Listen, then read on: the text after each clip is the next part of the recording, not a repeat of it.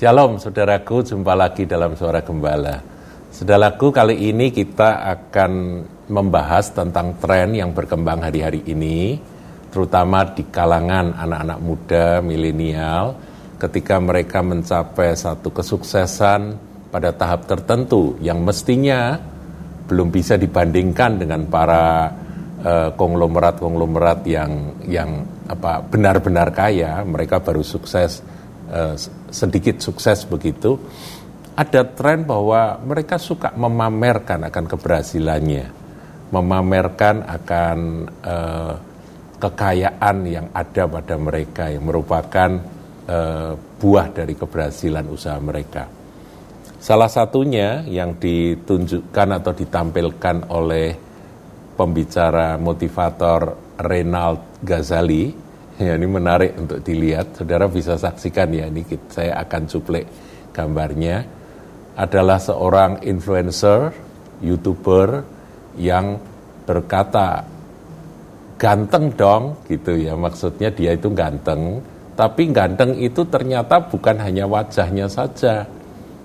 Bagaimana dengan rekeningnya, bagaimana dengan duitnya. Kemudian dia tunjukkan bahwa dia punya uang di rekening banknya itu 11 miliar lebih.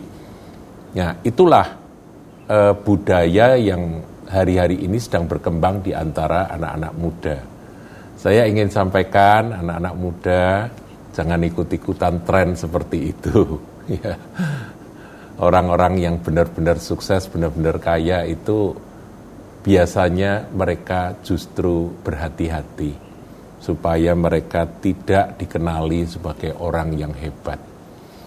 Saya masih ingat ketika Warren Buffett pergi ke Cina, orang-orang yang menyambut itu kaget-kaget, saudara. Karena dia datang hanya ditemani oleh seorang asistennya, dan dia pun berjalan dengan tetap membawa tasnya sendiri. Sangat sederhana. Ya, Renat Ghazali sampai katakan, kalau saya duduk di pesawat, sebelah saya ada seorang yang berpakaian sederhana, berpenampilan biasa-biasa. Saya khawatir bahwa ini adalah orang yang sangat kaya barangkali. Karena memang tampilan dari orang-orang yang benar-benar sukses, benar-benar kaya, benar-benar punya duit, itu kadang-kadang malah biasa-biasa saja. Saudara lihat itu penampilan dari Zuckerberg, saudaraku. Mark Zuckerberg itu dia selalu pakai kaos, saudaraku, kaos oblong ya, kemana-mana. Padahal dia adalah masuk dalam jajaran orang terkaya di dunia. Nah, saudara, kita nggak perlu jadi ekstrem ya, jadi ekstrem dalam arti pakai baju robek-robek begitu, enggak. Tapi juga jangan sampai terpancing oleh gaya budaya pamer, yaitu yang tadi itu ya, yang pamerkan, anak muda yang memamerkan 11 miliar duitnya itu langsung ditweet oleh Dirjen Pajak, ganteng beneran begitu ya. Ya, saudara tahu, saudara, ganteng ini, ganteng, duitnya banyak, dan pajaknya juga nanti akan ditagih begitu ya. Saudara, saya ingat akan firman Tuhan. Firman Tuhan bunyinya demikian. Ayat 5 dari 1 Petrus 5, ayat 5 dan 6. Demikian jugalah kamu, hai orang-orang muda. Jadi pesan ini untuk anak-anak muda ya, kaum milenial. Tunduklah kepada orang-orang yang tua, mereka-mereka yang sudah mendahului Anda. Dan kamu semua rendahkanlah dirimu seorang terhadap yang lain. Jadi karakter yang harus kita kembangkan itu adalah karakter bukan menyombongkan diri, tapi merendahkan diri. Rendah diri itu beda dengan rendah hati. Merendahkan diri itu bukan berarti dia rendah diri, saudara. Tapi dia rendah hati. Dia tidak memandang yang lain itu rendah. Tidak memandang bahwa yang lain itu kecil dan menyombongkan bahwa ini loh aku sukses, ini loh aku hebat. Enggak. Sebab Allah menentang orang yang congkak. Saudaraku, waspada terhadap kecongkaan. Sebab kecongkaan itu adalah sesuatu yang dibenci oleh Tuhan. Tetapi Allah mengasihani orang yang rendah hati. Jadi kita mengejar kerendahan hati, bukankah karakter dari Tuhan Yesus yang harus kita tiru dan kita kejar adalah kelemah lembutan dan kerendahan hati. Nah, sekarang ayat 6, karena itu rendahkanlah dirimu di bawah tangan Tuhan yang kuat, supaya kamu ditinggikan pada waktunya. Jadi yang meninggikan itu jangan diri kita sendiri, biar Tuhan yang meninggikan kita. Amin, saudara. Saya punya catatan, ada satu buku yang berjudul The Millionaire Mind, Pikiran Jutawan, begitu ya. Karangan Thomas Stanley. Ini adalah kumpulan hasil survei di Amerika Serikat yang dilakukan oleh Thomas Stanley dan kemudian dibukukan dalam buku The Millionaire Mind ini. Jadi itu adalah hasil survei dari 200.000 orang kaya, orang sukses yang diseleksi, dan hasilnya 200 orang yang dianggap benar-benar bahagia. Karena selain kaya, mereka benar-benar bahagia dan menikmati hidup bersama dengan keluarga mereka. Nah, saudaraku, hasil surveinya menemukan poin-poin apa saja. Ini saya bacakan, saudara ya. Ini ada 10 ya. Pertama, ini mereka itu adalah orang-orang kaya dari generasi 1 kebanyakan. Jadi bukan karena warisan. Bapaknya kaya, kemudian ini anaknya yang disurvei, enggak demikian. Jadi ini yang disurvei adalah orang-orang yang karena kerja keras, karena mereka benar-benar orang yang punya kemampuan untuk terus meningkatkan skill dari modal nol, mereka berjuang dari bawah sampai akhirnya dengan hasil kerja kerasnya mereka meraih akan sukses. Jadi bukan warisan. Nah, yang pertama, saudaraku, mereka adalah orang-orang yang hidupnya hemat.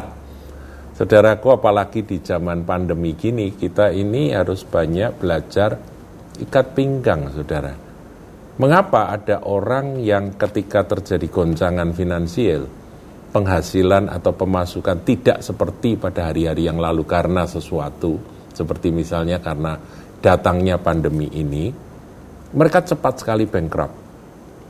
Cepat sekali keuangannya kolaps. Karena apa?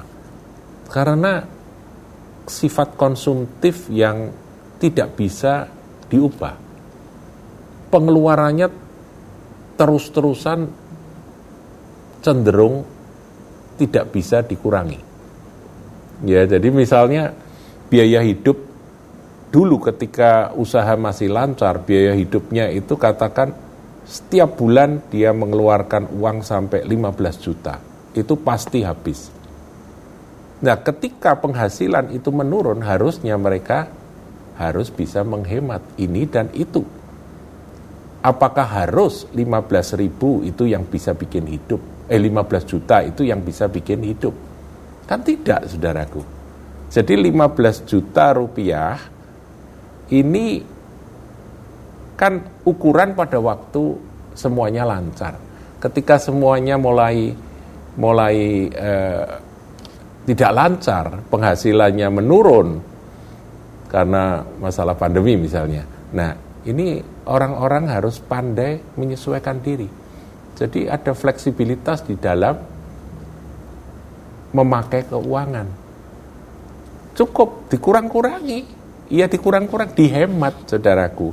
Dan itu yang membuat mereka tidak mudah kolaps di masa sulit. Jadi mereka adalah orang-orang yang hidup hemat. Orang hemat itu adalah orang yang bisa fleksibel. Mereka bisa menyesuaikan pengeluaran berdasarkan penghasilan. Nah, orang-orang ini kalau menggunakan uang selalu punya pertimbangan. Meskipun keadaan baik, mereka tidak ngawur di dalam membelanjakan uangnya. Dikatakan mereka berpikir 20 kali sebelum menentukan untuk membeli sesuatu.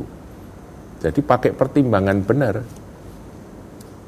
Mereka ahli dalam menemukan barang-barang murah namun berkualitas, saudara. Ya, menarik ini ya. Saudara, barang murah belum tentu jelek. Jadi orangnya pinter, saudara. Cari barang yang harganya terjangkau tapi berkualitas. Mereka tidak dikuasai mode. Jadi mode semua punya tas merek itu, aku juga harus punya. Enggak. Mereka enggak demikian. Namun mereka tampil cukup modis dan tidak kuno. Jadi juga tidak ekstrem ya. Tadi saya katakan pakai baju robek-robek dan sebagainya. Kedua, pola belanja mereka tidak pernah melampaui pendapatan, atau dengan kata lain mereka anti utang. Ini penting untuk dipelajari, saudaraku, dan dipraktekkan ya. Jadi istilah gali lubang tutup lubang itu enggak pernah ada. Nah, saya heran, saudara, ada orang yang pola hidupnya itu mewah di masa-masa sulit. Dan ketika didalami, ternyata itu adalah uang yang dia tidak berhak pakai. Tapi karena tidak bisa mengikat pinggang di masa sulit, dia akhirnya pakai uang itu untuk mempertahankan akan pola hidup yang mewah tersebut. Ya, kalau penghasilannya memadai ya enggak apa-apa dipakai, tapi ketika penghasilan itu berkurang-kurang, itu bukan duitnya dia, itu uang hutang itu ya, hutang dagang gitu ya, itu kepake, saudaraku. Nah, ini yang membuat orang itu akhirnya nantinya gali lubang tutup lubang, dia terlilit hutang. Yang ketiga, mereka adalah orang-orang yang setia dengan pasangannya. Ini penting, saudaraku. Biasanya kehancuran dari keuangan seseorang yang mestinya sukses itu karena perselingkuhan, karena ketidaksetiaan terhadap pasangannya. Jadi setia pada pasangan dan juga pada keluarganya, pada anak. Mereka orang-orang yang cinta pada keluarga. Tidak ada skandal, tidak ada perselingkuhan. Jadi ini 200 orang yang disurvei ini orang-orang yang dikatakan berbahagia. Mereka bukan orang-orang yang kawin cerai seperti gaya Hollywood, saudaraku ya, bukan. Apa dipikir kalau sudah kawin cerai 5 kali, 6 kali, ya bosen, pisah, kemudian dapat yang baru, bahagia, bosen lagi, pisah lagi, itu bahagia? Enggak sama sekali. Mereka mengalami kehancuran mental. Karena Tuhan menciptakan kita dengan karakter ilahi yang setia. Dan itu yang harus dipertahankan. Kemudian yang keempat, mereka selalu berhasil lolos dari prahara bisnis, krisis ekonomi, dan juga prahara keluarga, saudara. Jadi di Amerika Serikat itu sering terjadi resesi begitu ya. Dan ketika ditanya apa sih rahasia Anda-Anda ini bisa melewati akan masa-masa sulit itu, jawabnya sederhana, doa dan firman Tuhan. Kelihatannya rohani banget. Enggak, saudaraku, itu memang sumber kekuatan dari kita semua. Jadi ada kalimat dalam bahasa Inggrisnya itu ditulis, overcoming worry and fear with the Bible and prayer. Ya, jadi we have God and His Word. Kami punya Allah dan firman-Nya. Kemudian yang kelima, cara berpikir mereka berbeda dalam segala aspek dengan orang kebanyakan. Jadi memang kalau saudara bilang nyeleneh ya nggak apa-apa, memang berbeda. Contoh, kalau pergi ke mall, orang-orang sibuk untuk memburu barang-barang bagus untuk dibeli, untuk menghabiskan uang. Tetapi orang-orang tersebut itu mengamati barang apa yang paling laku dijual. Mereka adalah orang-orang yang pikirannya itu produktif dan bukan konsumtif. Itu yang membuat mereka terus-menerus menjadi orang yang sukses. 6. Ketika ditanya kunci sukses, Nah, mereka sebutkan ada 4 poin. Satu, punya integritas. Integritas, kejujuran. 2, disiplin. Nggak mungkin keberhasilan diraih tanpa kedisiplinan. 3, mereka terus-menerus mengembangkan social skill. Saudara, social skill itu nggak boleh mandek. Harus terus belajar. Jadi mereka tidak berhenti belajar. Kemudian yang keempat, punya yang D ya, jadi ABCD, punya pasangan yang mensupport dalam segala situasi. Ini saudaraku, poin-poin yang harus kita pelajari dari contoh-contoh orang sukses yang berhasil. Kemudian yang ketujuh, mereka membagi waktu dengan smart. Mereka cerdik dalam membagi waktu. Waktu bersama keluarga itu memang sudah ada porsinya. Waktu berdoa dan baca firman, ada porsinya.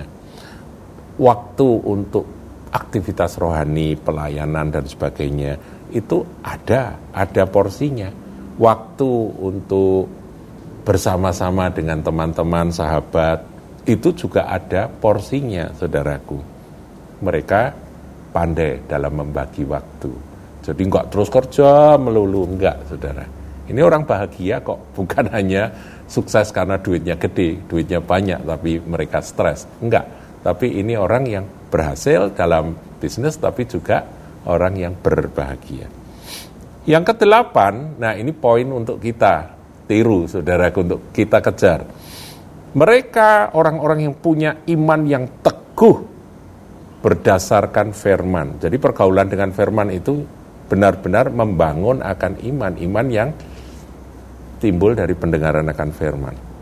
Dan firman itu direnungkan setiap hari. Kemudian yang ke-9, mereka selalu bertanya pada Tuhan untuk setiap tawaran bisnis, semenarik apapun, ya, mereka akan minta pimpinan Tuhan dalam setiap pengambilan keputusan. Saudaraku, ini orang-orang bahagia. Kita belajar dari poin-poin ini. Dan yang terakhir, yang ke-10, ketika ditanya, siapa sih mentor Anda kok Anda bisa sukses sekaligus bahagia? Jawabnya, Tuhan Yesus. Enak ya, saudara. Jadi, ayo, di tengah-tengah budaya pamer yang mulai menggerogoti akan anak-anak muda, mencemari ya istilah saya anak-anak muda kita, mari kita belajar dari happy life, hidup yang bahagia dari 200 orang-orang yang disurvei oleh Thomas Stanley ini. Haleluya, Tuhan Yesus memberkati.